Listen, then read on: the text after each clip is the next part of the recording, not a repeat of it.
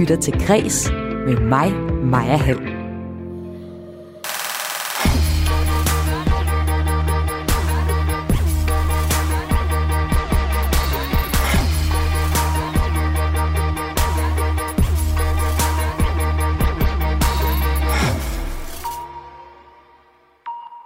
Filmen Ternet Ninja 2 af Anders Madsen har slået rekorder for antal tilskuere i en premiere weekend.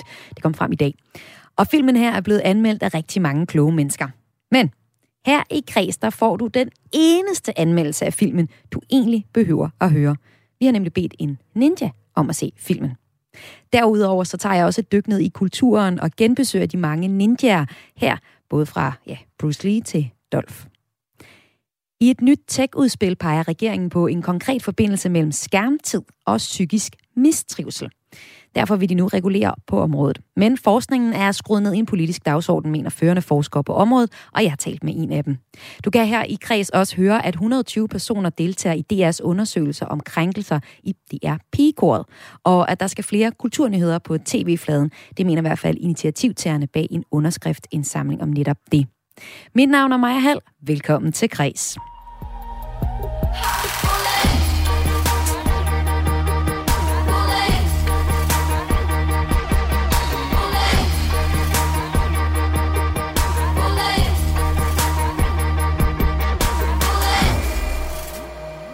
Og vi starter med et lille klip fra filmen Town Ninja. Det er nemlig den, der ligesom giver os anledning til at tale om ninja her i den første gode halve times tid af Kres. Det er en stor dag for mig.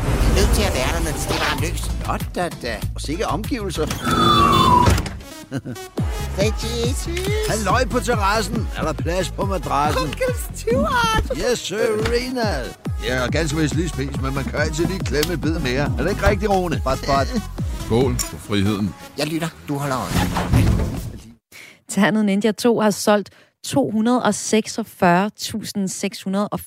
billetter helt præcis i premiereweekenden. Og der er ekstremt mange, der har set den, altså mere end man plejer på sådan en premiereweekend. Den har virkelig slået rekorder. Og en af dem, der har set den, det er en vaskeægte ninja.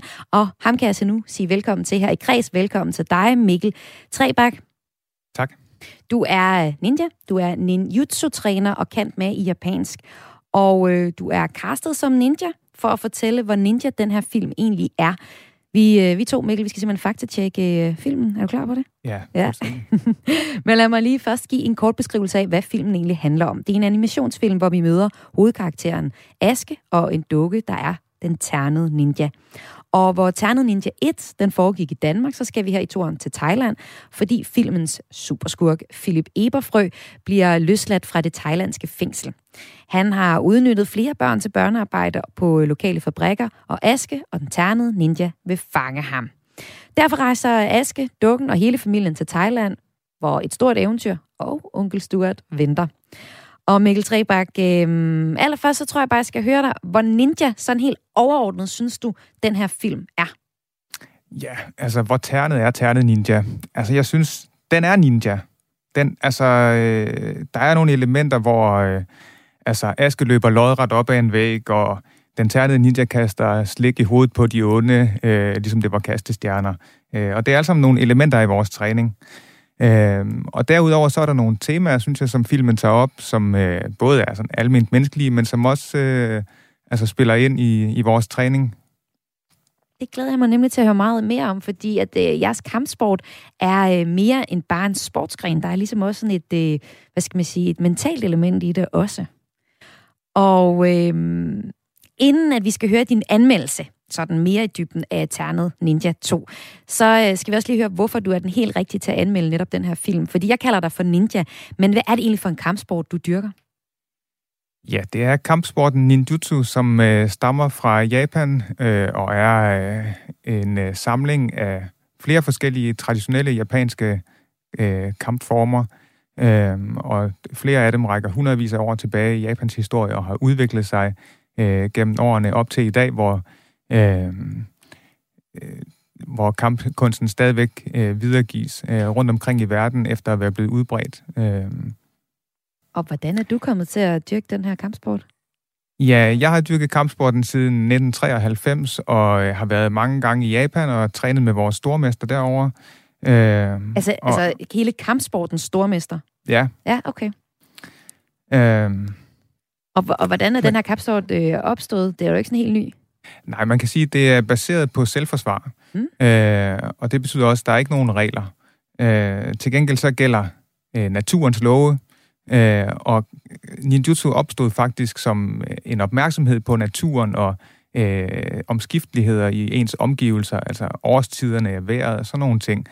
Øh, og det er den her øgede opmærksomhed på ens omgivelser, som øh, gør, at man kan, øh, hvad kan man sige, undgå eller imødekomme eller, eller håndtere, når der er fare på færre.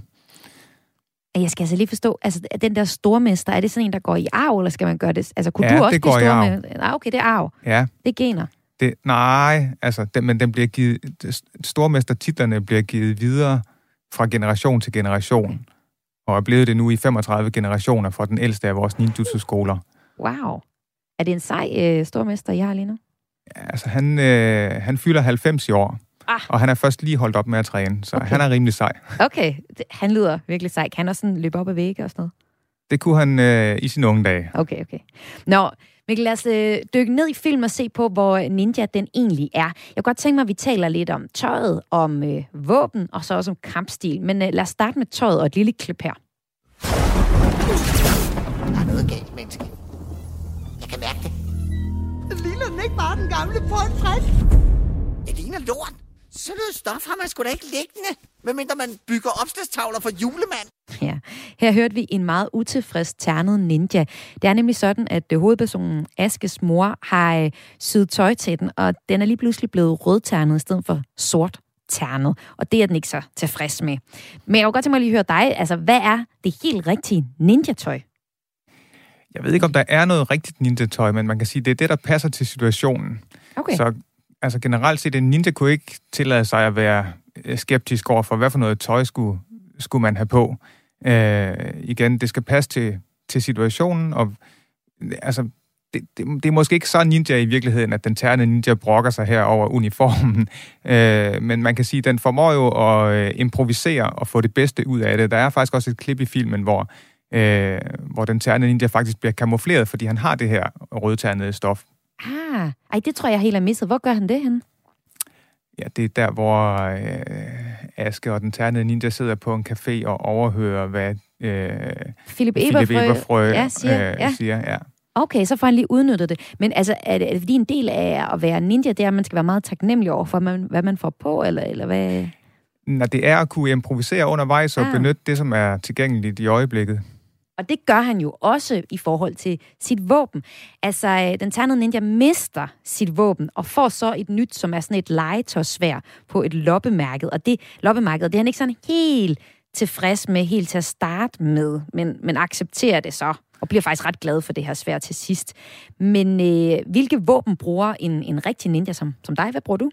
Jamen, vi træner med en lang række forskellige våben, fra øh, øh, altså korte svær til lange svær, lange stave, korte stave, kædevåben, våben med ræb, kastevåben, altså både kastestjerner og også kastepinde, kan man kalde det. Mm. Øh, øh, så træner vi med knive, ligesom altså, øh, hvad kan man sige, mere moderne våben, knive, pistoler. Wow, I skal da have sådan en helt, øh, hvad hedder sådan noget, øh, våben. I skal have lov til at, at have en mange våben i, våben i jeres øh, øvelokale. Ja, det må Ja. man sige. Men Så det er et har I stort simpelthen. arsenal. Der er simpelthen Ja. et arsenal med, med kastestjerner, for eksempel. Ja, altså når vi træner med kastestjerner, så er det gummikastestjerner. Men så kan de jo ikke sidde fast i noget, kan de? Øh, nej, så kan de højst sidde fast i en flamingoplade. Ah, okay. Så er der lidt formål der. Så er der kampstilen. Den har du været lidt inde på. Den, øh, jeg vil godt tænke mig at høre, hvor godt den ternede ninja egentlig har styr på sin kampstil i, øh, i filmen her. Altså Anders Madsen, som har lavet filmen, har udtalt, at han er inspireret af Karate Kid, og at han også selv har studeret kampsport. Kan du godt se det i filmen? Altså i ninjutsu, der er teknikkerne underordnet. Okay. Øh, det, den teknik, der, der virker, det er den rigtige. Øh, der er nogle ting i filmen, som jeg sagde indledende også, altså med Aske, der skal løbe op af øh, en lodret væg, og øh, der er noget, hvor man kan se den tærne ninja bevæge sig, hvor det ligner lidt nogle af vores bevægelser. Øh, men det er svært at sige, om det lige er det. Øh, så jeg tænker umiddelbart, så, så er det ikke, det er ikke der, filmen er mest ninja. Okay. Men så er der måske så alligevel, altså nu vil vi ligesom kigge på de fysiske ting, man kan se, men så er der jo også sådan, øhm, skal man sige, med tematikken i filmen, den handler om, lidt om en underdog, den her kiksede dreng Aske, som bliver dagens held. Og øh, som jeg hører dig sige, sådan, så er øh, sådan taknemmelighed og det her med at, ja, jeg ved ikke, at være, man kan godt være en underdog og så udrette noget stort som, som ninja. Eller passer den her filosofi i filmen også ret godt til, til kampsporten? Altså det, jeg tænker umiddelbart, det er, at filmen viser, øh, at Aske ligesom skal finde sig selv, eller acceptere, at han er den, han er. Øh, altså han skal kunne holde sig selv ud. Ninjutsu, det er udholdenhedens øh, kunst, kan man sige. Mm.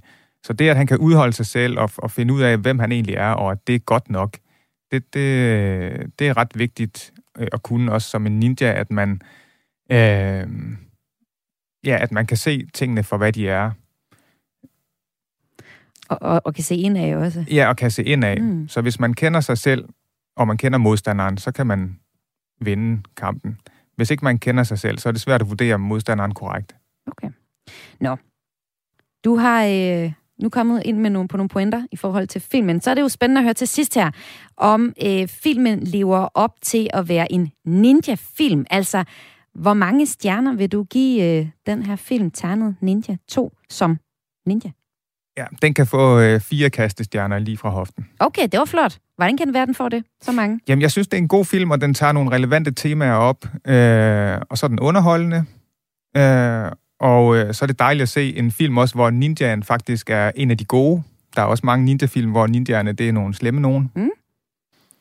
Fedt. Jamen øh, Mikkel Trebak, ninja og ninjutsu-træner kendt med japansk. Tak for, at du gav en anmeldelse her, og hvis øh, du vil blive hængende lidt mere, fordi så tror jeg, jeg lige vender tilbage til dig lige om lidt, når vi øh, har talt lidt mere om ninja og ninja i et kulturelt perspektiv. Så er du klar på at blive hængende også? Ja, tak.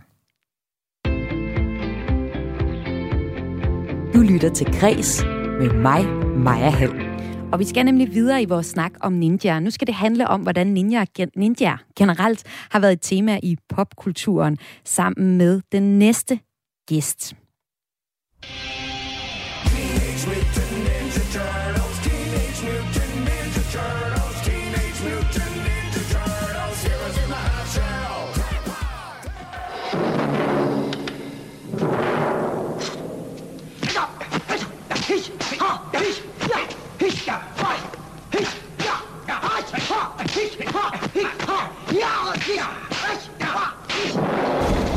Lad destruktionen begynde! Ah! Au! Lyn hurtigt op som ninja! Han er helt stille og laver sublime cirkelspark! Sådan! Vi ses aldrig mere! Her var det tegnefilm Ninja Turtles, det var Bruce Lee i Ninja Strikes Back. Og så var det til sidst her satirefiguren Dolph, den her store lysebrå blå, øh, flodhest, der er spillet af skuespilleren Jonas Schmidt og opfundet af Michael Wulff og Anders Morgenthaler, som i den grad også tog ninjaen til sig. Dolph blev øh, i tv-program i starten af nullerne kendt for at smadre ting, mens han var stille som en ninja. Og det her det er jo bare nogle eksempler på, hvordan vi øh, altid har set ninjaer i kulturen.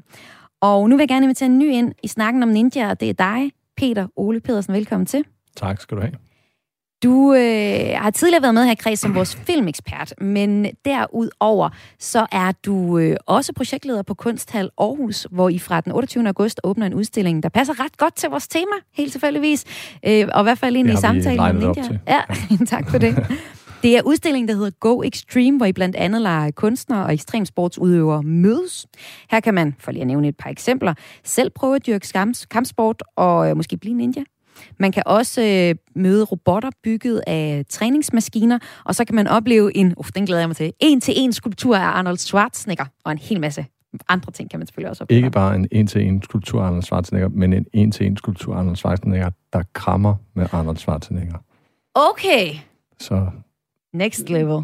Ja. Nå, du kan give os et perspektiv på, hvordan øh, ninja som motiv har indgået i kunsten gennem tiden. Både i kampsportsfilm, og nu også hos jer selv i uh, Kunsthal Aarhus. Og lad os lige starte der hos Kunsthal Aarhus. I forbindelse med udstillingen Go Extreme, så samarbejder I med Aarhus Fight Academy om nogle træningskampe, som man kan deltage i. Hvad går det ud på?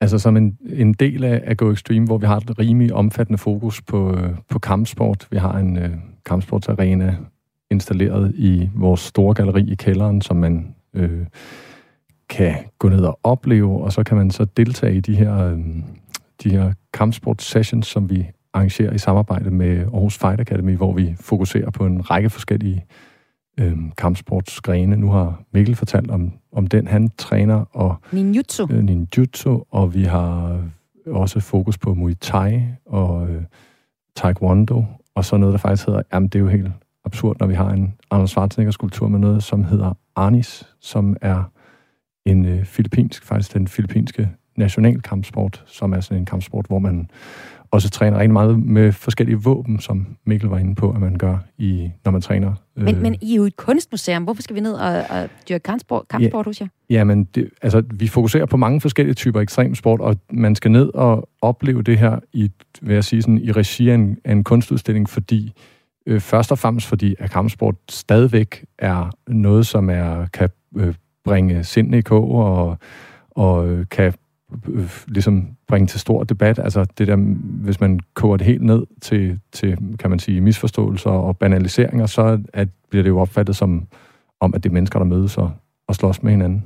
Og hvis Øh. man så kommer i den anden retning? Og hvis man bevæger det i den anden retning, så, som Mikkel også var inde på, så er det et øh, øh, hyperkomplekst øh, felt, hvor det handler om en form for menneskelig aktivitet, der både involverer, kan man sige, for, for mange kampsportsgrens øh, vedkommende en filosofisk overbygning, og måske også næsten en eksistentiel overbygning, og som, hvor man kan spore lange, lange historier. Altså nu var Mikkel inde på, at de har en stormester, som er i en 30-35 generations øh, rækkefølge, ikke? altså hvor hvor man ligesom kan spore de her ting tilbage som en kultur i mange forskellige lande, og i et, også som igennem kulturmøder, fordi det dyrkes verden over, og så videre, og så videre. Det vil vi meget gerne bruge en kunstudstilling til at rette fokus på, det her. Og lad os da bare øh, byde dig ind igen, øh, Mikkel Trebak. Øh, Du er ninja og ninjutsu-træner og kendt med i japansk. Hvad får du ud af at dyrke kampsport? Jamen, det, jeg får ud af det personligt, det er en fornemmelse af lethed i kroppen. Øh, en lethed også mentalt. Så Jamen, vi, vi behøver ikke ved altid den- at tage den- tingene den så men- tungt. Den mentale del af det, altså, det, kan, du, kan du genkende det, der bliver beskrevet her med, at det sådan er en hel øh, filosofi, sådan en kampsport, som den du dyrker? Ja, det er en filosofi, øh, og som jeg også sagde tidligere, at øh, altså, teknikkerne er underordnet. Øh, det er filosofien bag, som, som gør det interessant. Og... Og- hvordan blev du draget af, af den her øh, kampsport?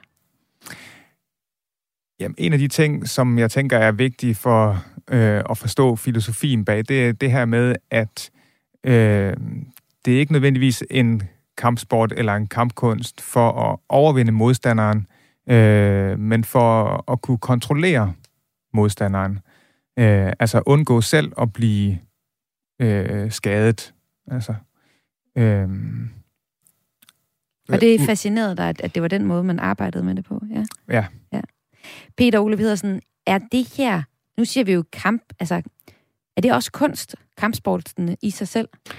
Jamen, der, jeg, godt, jeg kan også godt lide, at Mikkel han brugte øh, ordet kampkunst ret Ja. hurtigt, når, ja. når vi begyndte at, at tale om det, fordi altså, det, det, det, det er sådan lidt øh, utaknemmelig øh, oversættelse til bare til kampsport, som, som er fra, fra det, i hvert fald fra bare den engelske martial arts, ikke? hvor, der, hvor ordet kunst indgår fuldstændig direkte i betegnelsen for den her form for øh, øh, ja, altså menneskelig aktivitet, ikke? Og, og, øh, og, og noget, man ligesom dyrker på, på et eller andet plan. Så, så jo, det er det, men det kan det jo ligesom være, det, det er jo vores opgave at sætte det i spil på, at Mm. det kan være det på mange forskellige måder. Når, når vi tager det ind som et element i en udstilling, så, så er det jo ikke sådan, vi tager det jo ind for at komme med en definition på det, vi tager, tager det jo netop ind for sådan måske at, at, at teste, hvad det kan være, og, og også øh, smide det ind i nogle kunstneriske visioner om, hvad det kan være. Og der kan man jo ske alt muligt. Nu, nu, har jo, nu, nu var der jo selv en intro til bare før jeg kom på, ikke, hvor der var alle mulige sindssyge ting fra en øh, Teenage øh, Ninja Turtles film med, med skildpadder, der muterede skildpadder, der, der dyrker øh, ninjitsu til, til en, en øh, kolerisk flodhest, øh, Mm. blå flodhest, øh, som, som min kone i øvrigt har været med til at designe. Wow. Ja, oprindeligt Ja. ja. kostymet til. Det er meget sjovt. God, tyk flodhest, hun har fået lavet der. Ja, helt klart. Nå, Peter Mikkel, lad os øh, dykke lidt længere ned i, hvordan øh, ninja og kampsport har været øh, tema i øh, kulturen sådan gennem tiden. Der findes rigtig mange kampsportsfilm, og en af de meget legendariske er filmen I Dragens Klør af Robert Close fra 1973. Så lad os lige høre et lille bid af den her. Roper, Williams, and Lee, the deadly three, penetrate the secret chambers of an evil island empire. What do you know about Han? He lives like a king on that island, totally self-sufficient. Peter Ole Pedersen, jeg ved, at du synes, det er en interessant kampsportsfilm, det her. Hvorfor?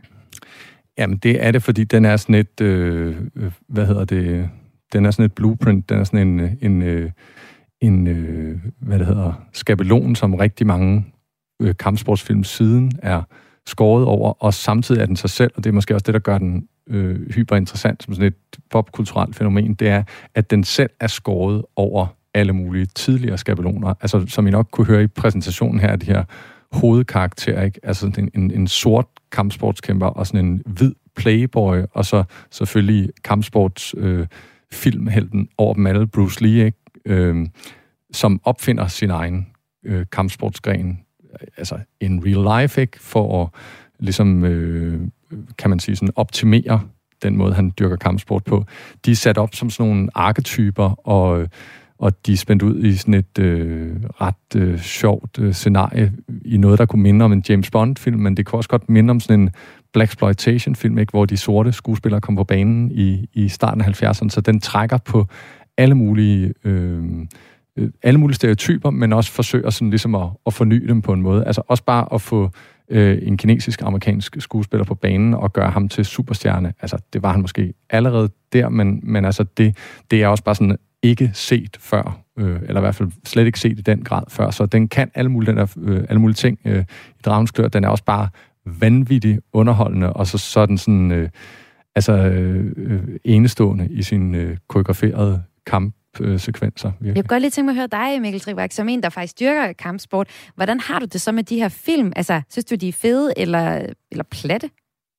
Altså, jeg synes øh, generelt kampsportsfilm, altså, de kan, rap, de kan sagtens rumme det både at være seje, og så også være komiske. Altså, der kan sagtens mm. være en stor underholdningsværdi. Øh, og altså, det, det komiske, det kommer ligesom til udtryk, når der sker noget uventet. Øh, et godt eksempel på det er også øh, Jackie Chans film, mm. hvor der bliver lavet mange kampscener, som, øh, som ikke bare altså, er vildt flotte, øh, men som også har et meget under, øh, altså en stor underholdningsværdi. Der sker noget uventet pludseligt. Og så har vi også lige en, øh, en sidste film, vi skal nå at vende. Det er den, en, en meget klassisk øh, ninja-film, der hedder Duel til døden fra 83. Her får vi lige lidt fra lyduniverset.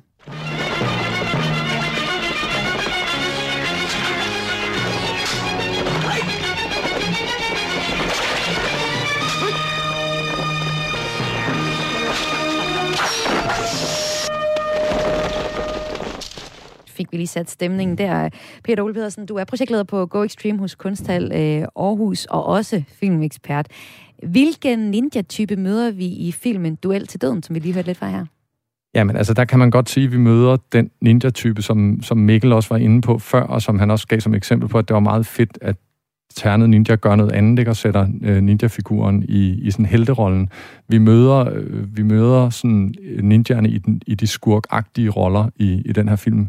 Helt kort fortalt, så går handlingen ud på, at øh, øh, en, altså japanske klaner, der blandt også en ninja-klan, vil forsøge at øh, stjæle øh, kinesernes øh, øh, hemmelighedsfulde opskrift på kung fu. Ikke? Så scenariet er selvfølgelig sådan fantasifuldt og overdrevet, ligesom det tit er i, i kampsportsfilm, men, men det, som, som er, er, er vildt stærkt ved den her film, og, og, og gør den også til en klassiker inden for, for ninja-filmsgenren, det er, det er de her kampe, som er sådan fuldstændig øh, øh, out of this world koreograferet, og, og at man ligesom sådan får sådan en fornemmelse af, at de her øh, figurer, de er øh, overmenneskelige. Det, det, den er også skrevet ind i en særlig genrefilm, man kalder for Wuxia-film, som er sådan nogle øh, martial arts heroes-film, hvor, hvor de her øh, kampsportsfigurer øh, i filmene nærmest får sådan super heltestatus, øh, og det er en vildt sjov og spændende genre øh, at følge, fordi den både ligesom er i de her meget genrebetonede film, og så er den også i sådan nogle øh, øh super, super anerkendte film. Ang Lees, øh,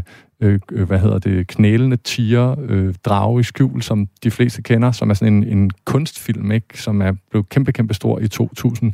Den er også et eksempel på, på sådan en, en videreudvikling af, af den her film, helt tilbage fra øh, Liv Tungs film her fra 83. Og altså det, det, som de her film, de kan, inklusive at bruge ninja-figuren, det er at sætte sådan nogle arketyper op, og nærmest give os sådan et øh, mytologisk univers, som vi også kender fra alt fra Øh, øh, Ringenes Herre, eller Star Wars, eller hvad det nu skal være. Og det mener jeg er noget af sådan hjerteblodet i populærkulturen, det er, at vi kan spejle os i den her type film, og, og, og så kigge, kigge på os selv igennem de her arketyper. Det, det er det stærke. Men prøv lige at fortælle, hvordan er, er de her film mere en kampsport? Altså, hvor, hvor, øh, hvordan kan man spejle sig selv i dem? Hvad er det for nogle historier, der, der tit gør sig gældende i de her historier? Jamen, det er nogle historier, som er sådan meget heltebetonede historier, hvor der også kommer sådan nogle, kan man sige, altså nogle af de helt store sådan, øh, menneskelige dyder på, på banen. Øh, ære og troskab og kærlighedshistorier er der også tit blandet ind i dem. Og, øh, og dem kan de ligesom på en eller anden måde sætte på spidsen, de her store følelser, øh, men ikke igennem en øh, måske traditionelt narrativt øh, forløb, hvor man bare sådan øh, ligesom skriver en virkelig god historie, og så får nogle super dygtige skuespillere til at, at spille rollerne, så man lever sig ind i dem, men, men mere igennem sådan et øh, øh kinetisk univers, et, et bevægelsesunivers, hvor alle de her ting, de udleves kropsligt, og man lige pludselig øh, får en helt anden oplevelse af dem igennem filmen. Det er det, der, det er, det, der er unikt ved den her genre. Og man kan sige, øh, jeg vil også sige, hvis man så virkelig sådan nørder ned i den, så kan man også finde en masse eksempler på, hvordan ninja øh, figuren bliver brugt. Den bliver ikke sådan udelukkende i de her øh, film brugt som øh, en bad guy, øh, men den bliver også brugt som kan man måske sige, en figur, der rummer de svære og de mørke følelser i os alle. Øh, tit er det sådan øh, en, en næsten spionagtig figur, som dukker op af mørket. Ikke? Men det skal jeg lige høre i forhold til dig, Mikkel Trebak. Nu bliver du også lidt vores øh, ninja-ekspert på en eller anden måde, øh, som træner i øh, ninjutsu. Hvordan hænger det, vi hører her, øh, sammen med, med, øh, med grundfilosofien i øh, ninja-sporten, altså i ninjutsu? Jo, jeg synes, det er rigtigt øh, betragtet, som Peter siger, at øh, ninjaen har den her lidt skjulte side, og øh, ninjaerne blev i, i datidens Japan brugt som spioner. Øhm, så det kan jeg sagtens ikke genkende til. En del af vores træning er også det ligesom at kunne, øh, hvad kan man sige, skjule øh, sig selv. Ikke nødvendigvis sit fysiske, sin fysiske person, men ens egen intention. Hmm. Hvordan det? Så, øh, så hvis man hvis man ikke giver antydning til, øh, for eksempel, at man vil angribe, men så angriber alligevel, så, det, så modstanderen ikke kan se, at der kommer et angreb, så har man jo allerede, altså, så er man allerede et skridt foran. Hvor stor en del af ninjutsu er øh, fysisk øh, formåen og, og træning, sådan man er for eksempel øh, hurtig og stærk og ja, cardio og sådan klassisk træning, og hvor stor en del af det er, er mental træning? Altså, vi siger, øh, det drejer sig både om øh, sindet og om kroppen og så ens teknik, og de tre ting, de går sådan set hånd i hånd. Øh, altså, det, det skal være, der skal være en ligelig fordeling der. Og Mikkel, lige inden jeg siger farvel, og tusind tak for, at, du var med, og du var klar på at anmelde Ternet Ninja, som den ninja, du er. Øhm, så skal jeg lige høre, hvad, har, du, har du mødt ham her, jeres 90-årige, øh, øh, hvad, hedder, hvad hedder det? Vores stormester. Vores stormester, ja, ja stormester. Ham har jeg trænet med mange gange. Ham har du trænet med mange gange. Og han er altså en fed fyr. Han, ja. Nå, men det vil jeg spørge, fordi jeg også kan lade være med at tænke, det lyder sådan han næsten helt... Han er absolut helt... titlen værdig. Han er titlen værdig. Han ja. lyder sådan næsten lidt sådan Gandhi, eller sådan, det ved jeg ikke, en religiøs figur-agtigt. Men det er han ikke. Øh, han er nej, bare cool. Altså det, ja, han er cool, men ja. det har ikke, altså, så der er ikke nogen religion ind over vores træning. Han er bare en cool træner. Ja. Mikkel Trebak, tusind tak for, at du var med i Kreds i dag. Selv tak. Og et lille afsluttende spørgsmål til dig også, Peter Ole Pedersen. Hvad skal vi ned og opleve på Go Extreme i Kunsthal Aarhus, udover en øh, krammende Arnold Schwarzenegger? Altså, kan jeg simpelthen få et kram af ham? Du kan kramme ham. Du kan dem begge to. Ej, så, vildt. Og, og figuren, øh, skulpturen kommer til at stå ude foran kunsthandlen, så det kan du gøre 24-7 efter den Øhm, Efter arbejde. Lørdag den Yes. 28. hvor vi har åbning kl. Hver 15. dag efter arbejde. Så skal Hver dag efter arbejde kan, kan du ned og få, få, få et kram. Jamen, altså, jeg synes, øh, man skal komme ned på kunsthandlen og opleve Go Extreme, fordi det er en udstilling, der øh, forsøger at arbejde øh, med, med kunst og ekstremsport på en øh, nye og opfindsom måde. Vi har øh, lavet kunstnerne, mange af dem samarbejder direkte med ekstremsportsatleter i, i den måde, de har skabt deres værker, og mange af dem har skabt altså sådan nogle totale scenografier, øh, hele rum nede hos os, hvor øh, deres værker øh, indgår i. Vi har øh, et, øh, et stillehavsrum, hvor der er kunstnere, der har fulgt en ekstremsportsudøver, som har krydset Stillehavet ved at ro over Ja. Stillehavet. Ja. Vi har en øh, full-size øh, Counter-Strike-bane, øh, skabt af Søren Silo Funder, en dansk kunstner, øh, hvor man kan opleve den bane og opleve hans kunstværk inde i den som en del af det. Og så har vi et, øh, en, et introrum til udstillingen, som fokuserer på fødsel, som er øh, skabt af Ditte Gantris. Og okay, en helt anden slags kampsport. At Øh, føde et barn, eller hvad? Jamen, altså, eller måske bare også en øh, underkendt del af det at være kvinde og være menneske, som, som øh, jeg, Ditte sagde til mig, da jeg, da jeg snakkede med hende om værket, på tidspunkt, som jeg synes var, var, var vildt interessant, sagde hun, hvis det var mænd, der gjorde det her, tror du så ikke, det ville være sådan en, en statusagtig ting, ligesom hvis man kan løbe et maraton eller sådan. Det er ret øh, interessant, og så er det ret interessant, hvad det er for en, en, en underlig status, fødslen har i vores moderne samfund. Så, så vi lægger også rigtig meget fokus på kropskultur. Øh, vi har et, øh, også et helt rum, som er dedikeret ekstremsportsudøvere øh, og et ekstrem fitnesscenter i kæld- kælderen, så kom forbi. Det der bliver er fedt. masser at opleve fra den 28. hos Kunsthal Aarhus. Og tusind tak, fordi du var med, Peter Ole Pedersen, altså projektleder på Go Extreme, som man kan opleve her på Kunsthal Aarhus. Du lytter til Græs med mig, Maja Hall. Og nu skal vi have lidt musik. Danske Selma Judith er endelig kommet med et album, og det er et virkelig spændende og unikt album, som du altså skal have et nummer med lige om lidt. Selma kommer selv fra en filmfamilie, altså hendes far er Lars von Trier, og hendes musik er også, synes jeg, sådan opbyggelig som en intens film. Hun lægger ligesom lag på lag på og arbejder sådan med rum i numrene. Hun startede selv med at spille harpe, og gør det stadig, når hun optræder som øh, Selma Judith. Og jeg har, hun har også spillet øh, musik med Mø, for eksempel. Men siden 2018, så har hun haft et soloprojekt, og jeg er så glad for, at hun har det, og at hun nu er kommet med et album. For albummet Getting Angry Baby, det hedder, og udkom i fredags, er øh, første gang i lang tid, hvor jeg har set et så poppet og fedt, og samtidig skævt og kompromilløst album fra en dansk kunstner. Altså, af og til så er det her album faktisk sådan lidt lydkunst, når hun for eksempel sådan øh, mixer lidt klimaaktivist øh, Greta Thunberg ind, men det fungerer også som et skarpt popalbum. Og hun har hele tiden den der kant. Hun væser sine følelser ud i sådan noget god Fiona Apple-stil, hvis der er nogen, der har fulgt hende. For eksempel øh, kan man lige... Altså, et lille, et lille klip fra et, et faktisk ret kort nummer, der hedder Off Narcissism, hvor man virkelig kan mærke, hvor ekstremt det her album også bliver.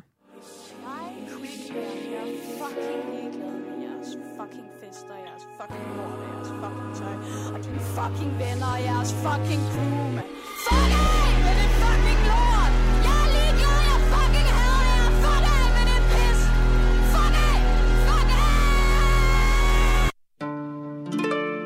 Ja, og så hører vi sådan, at det stopper ret bræt, og så var det, du hørte lidt af, det var faktisk det næste nummer på pladen. Og øh, Selma Judy selv, hun er også historien om et ungt, sindssygt sårbart menneske. Hun fortæller om sine psykiske kvaler øh, gerne, og øh, hun har skåret i sig selv, og hun er også en, der har brugt hele sin krop som et lærred. Hun er fuld af tatoveringer, hvor hun har alle mulige skæve og mærkelige budskaber på. Og øh, på det her album, der siger hun er fra over for alt det overfladiske. Og det er også det, det næste nummer, som du skal høre, handler om. Øh, ja, for I får altså lige et af de lidt mere kunstneriske numre på pladen, selvom der er masser af, af pop og sådan noget R&B, for eksempel sangen Blame It All On You, der er øh, med harpen i fokus, det er rigtig lækkert. Det kan du høre. Det kan du bare gå hjem og finde på øh, Spotify. Men her skal du i stedet høre When I Scream, et øh, super intenst kunstnerisk nummer fra en dansk musiker, som jeg tror, vi kommer til at høre meget fra i rigtig, rigtig mange år. Så Selma Judith, velkommen på den danske musikscene, sådan rigtig for alvor. Nu er du kommet med dit debutalbum. If they told me I was needed, should I feel like I succeeded? How do one feel when believed? And do you feel alone when weeping? If they told me I was needed, should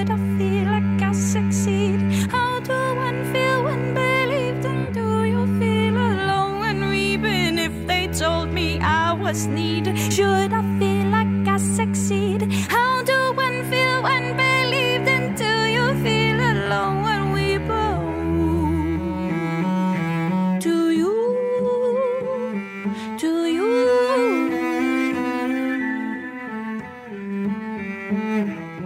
Do you know that you hurt me? Do you know how I'd sooner die than to fall for your platitudes? You're amused by the way that you mistook all my passion for being naive. I'm an Eve in the garden, I'ma tear you apart in your sleep. In your sleep. So sleep, sheep, sleep, sheep.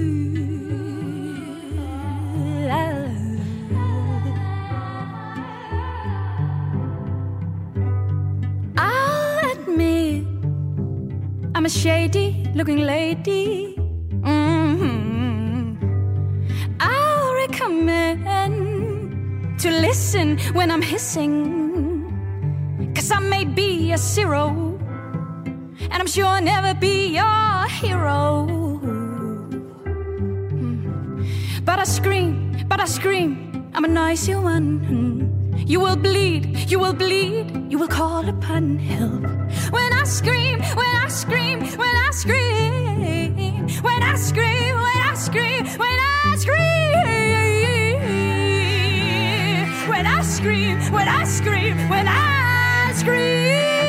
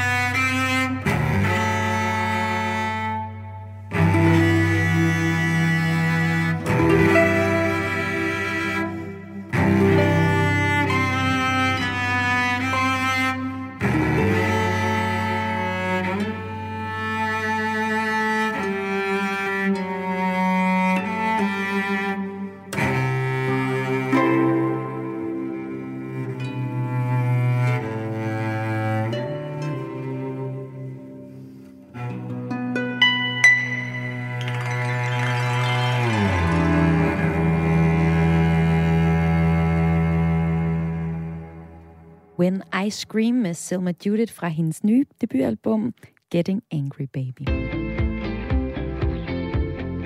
Du lytter til Græs med mig, Maja Hall. Der skal flere kulturnyheder på tv-fladen, mener initiativtager bag underskriftindsamling, og 120 personer deltager i DR's undersøgelse om krænkelser i DR Pigekoret. Den sidste del af Kreds i dag, der får du nyheder og perspektiv, og vi starter med de der kulturnyheder på tv-fladen. Det er sådan, at der er tre repræsentanter fra teater- og musikmiljøet, der har sat gang i en underskriftindsamling med titlen Kulturnyheder som en del af nyhedsdækningen på DR og TV2.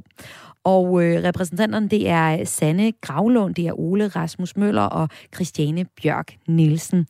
Og lige nu, så er der lidt over 800, der har skrevet under på deres underskriftindsamling, hvor de mener, at det er til, at TV2 bør lade sig inspirere for eksempel Sverige og give kulturen en fast plads på DR og TV2's tv-nyhedsflader. I Sverige er øh, kulturnyhederne et fast populært indslag på øh, den statslige SVT, skriver de for eksempel i deres oplæg til underskriftindsamlingen og, og tilføjer, og jeg citerer her. Sporten har som den eneste repræsentant for kulturen sin egen plads i nyhedsdækningen. Vi mener, at kulturformidling er vigtig for vores fælles fortælling og forståelse, og ikke kun der, hvor brugerne i forvejen selv søger den, men for alle som en del af nyhedsfladen. Så helt konkret det, de forestiller sig, det er, at man kunne se en, øh, en nyhedsudsendelse, og så i slutningen af den, eller et andet sted i den, jamen, så er der simpelthen et fast element, der hedder kulturen i dag. Og det er det, de godt kunne tænke sig, at øh, både øh, DR og TV2 øh, sagde ja tak det lover vi at øh, lave. Underskriftindsamlingen kommer forud for øh, de medieforhandlinger, kulturminister Ane Halsbo Jørgensen har annonceret, står øverst på hendes øh, dagsorden, og initiativtagerne vil, når kulturlivet har haft en rumtid til at bakke op om opfordringen, sende et brev og underskrifterne til ministeren samt til DR og TV2. Og her på Kreds, der arbejder vi for at netop at få DR og TV2 med i morgen i en samtale om det her. Det er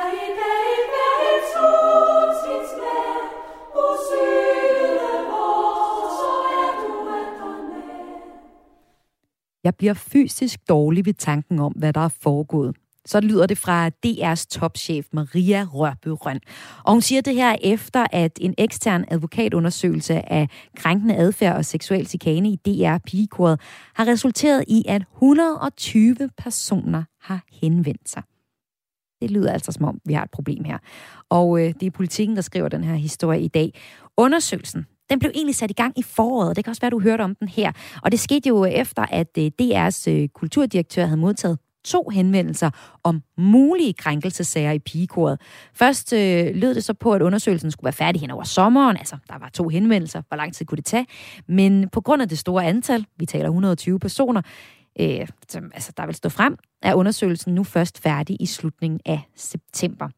Og de mange henvendelser, de har fået Maria Rørberøn til at se af, og hun siger i et øh, interview til Politiken, jeg er flov over, der er foregået, det der er foregået i den institution, jeg i øvrigt elsker at være i og arbejde for. Som institutionen Institu- som institution har vi et ansvar for at få undersøgt disse ting og håndteringen af dem lige meget, hvor mange år siden det er. Det sagde hun til politikken. Du lytter til Græs med mig, Maja Hall. Der er en direkte linje mellem, hvor meget tid du lader dine børn være på sociale medier som TikTok og Snapchat, og så hvordan de har det. De bliver simpelthen mere nedtrykt af at være online. I hvert fald, hvis du spørger regeringen. Fordi øh, i et nyt tech-udspil, så peger de nemlig på en øh, konkret forbindelse mellem skærmtid og psykisk mistrivsel, og de vil nu regulere på området. Men øh, forskningen den er skruet ned i en politisk dagsorden. Altså, der er forskning, der siger, at der er en sammenhæng, men det er måske sat lidt på spidsen. Det skriver det politiske digitale nichemedie Altinget.dk, efter de har talt med førende forskere på området. Og en af dem, dem har jeg, hende har jeg også talt med, det er Anne Mette Thorhauge, og hun er øh, forsker i børn og unges forhold til digitale medier, og det er hun på Københavns Universitet. Og jeg talte med Anne Mette Thorhauge tidligere i dag. Altså til at begynde med vil jeg sige, at meget af det her tech-udspil handler jo om at regulere industrien, og det synes jeg i udgangspunktet er en rigtig god ting. Når det så kommer til de unge menneskers konkrete mediebrug og den digitale dannelse, som øh, de også skriver om, at der skal sættes fokus på, så synes jeg jo lidt, det er ærgerligt, at selve grundlaget bygger på den her fortsat meget forsimplede forestilling om, mere skærmtid giver mere mistrivsel. Øh, fordi så entydig er forskningen altså ikke på det område. Øh, og det er måske der, at jeg synes, det kunne være godt, hvis, øh, hvad skal man sige, hvis ambitionerne byggede på et lidt mere oplyst grundlag.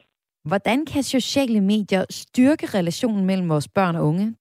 Jamen altså noget af det, som vores forskningsresultater eller vores litteraturgennemgang, som de refererer til, noget af det, som den peger på, det er, at de sociale medier på samme tid styrker nogle af de nære relationer og dermed trivslen.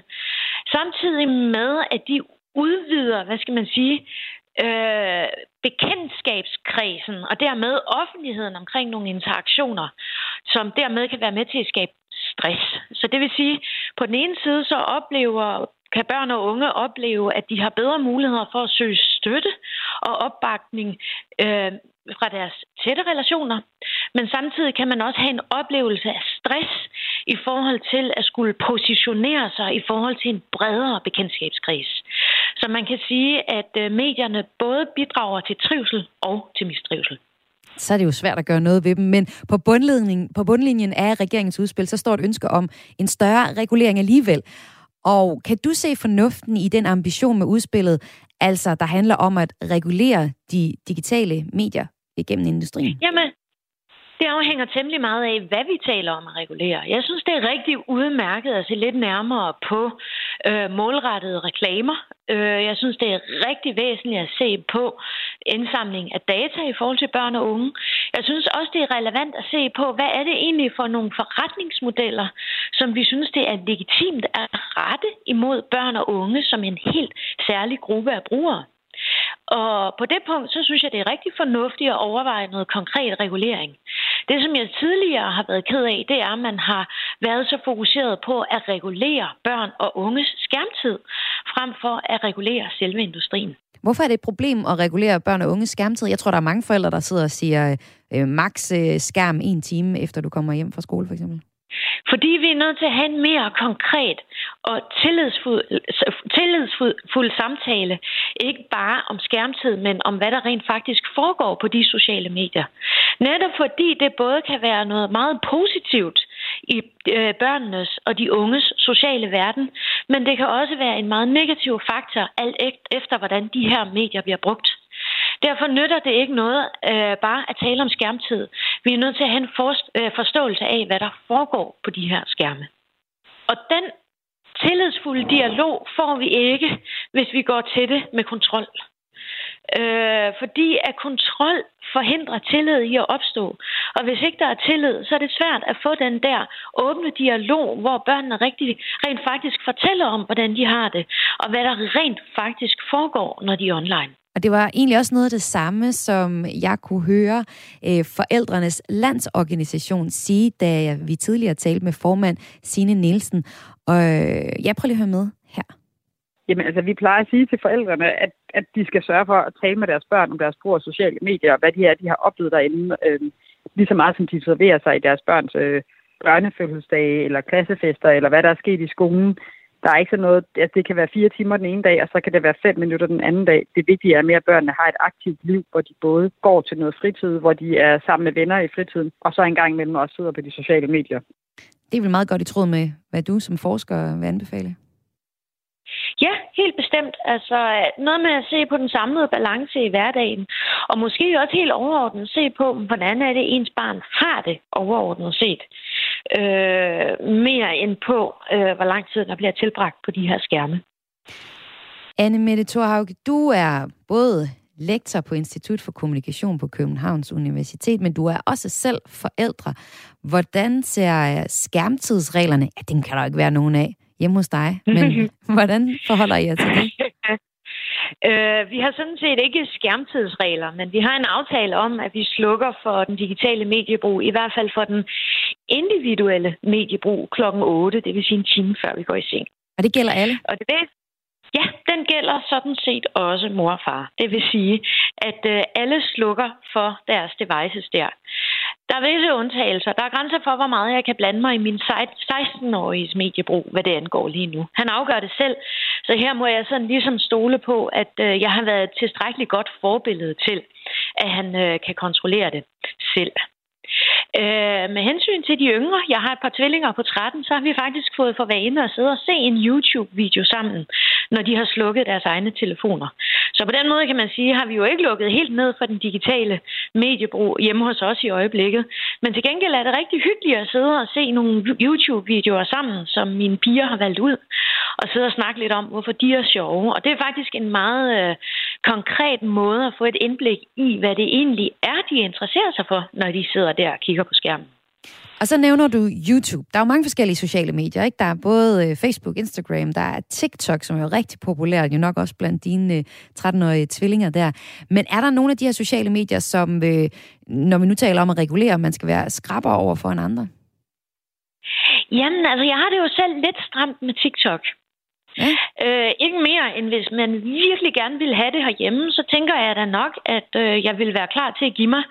Men det er jo egentlig lige så meget at gøre med den meget, meget hårde indholdsstyring. Mm-hmm. Min ene pige på Instagram, den anden er faktisk ikke, men noget af det, vi har talt rigtig meget om, det er, at man også selv er nødt til at tage kontrol over det indhold, der passerer ind i ens hoved via de her platforme. Så det er for eksempel noget med at tage aktiv stilling til, hvem det er, man følger.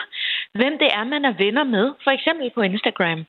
Så, øh, så, så derfor så taler vi meget om, at det er et godt sted at øh, se sine veninders fjollede billeder. Men måske skal man ikke sidde og kigge på for mange fotomodeller, hvis ikke man skal gå og blive træt af sig selv. Øh, og der har jeg øh, grund til at mene, at der er indholdsstyringen øh, en del mere aggressiv på TikTok, og derfor så er der måske ikke den samme grad af kontrol over, hvad man ser. Hvad mener du med indholdsstyringen? Altså er det TikTok selv? Altså der det vil sige, at platformen selv er interesseret i at pushe indhold imod dig, der er i de- i deres interesse. Og det gør sig naturligvis også gældende på Instagram i høj grad, fordi det er det, der er deres forretningsmodel. Men der er det lidt lettere at gå ind og på en eller anden måde sige, Nå, men det er de her ting, jeg gerne vil se, og de her ting må I gerne holde væk, og så videre sagde Annemette Thorhauge fra Københavns Universitet, og hun er også tidligere formand for Medierådet for Børn og Unge. Jeg lagde en snor ud efter øh, Børne- og Undervisningsministeriet for at høre, hvad de siger til kritikken. Og øh, på mail er de vendt tilbage. Pernille rosenkrantz teil der er børne- og undervisningsminister, siger, skriver til kritikken.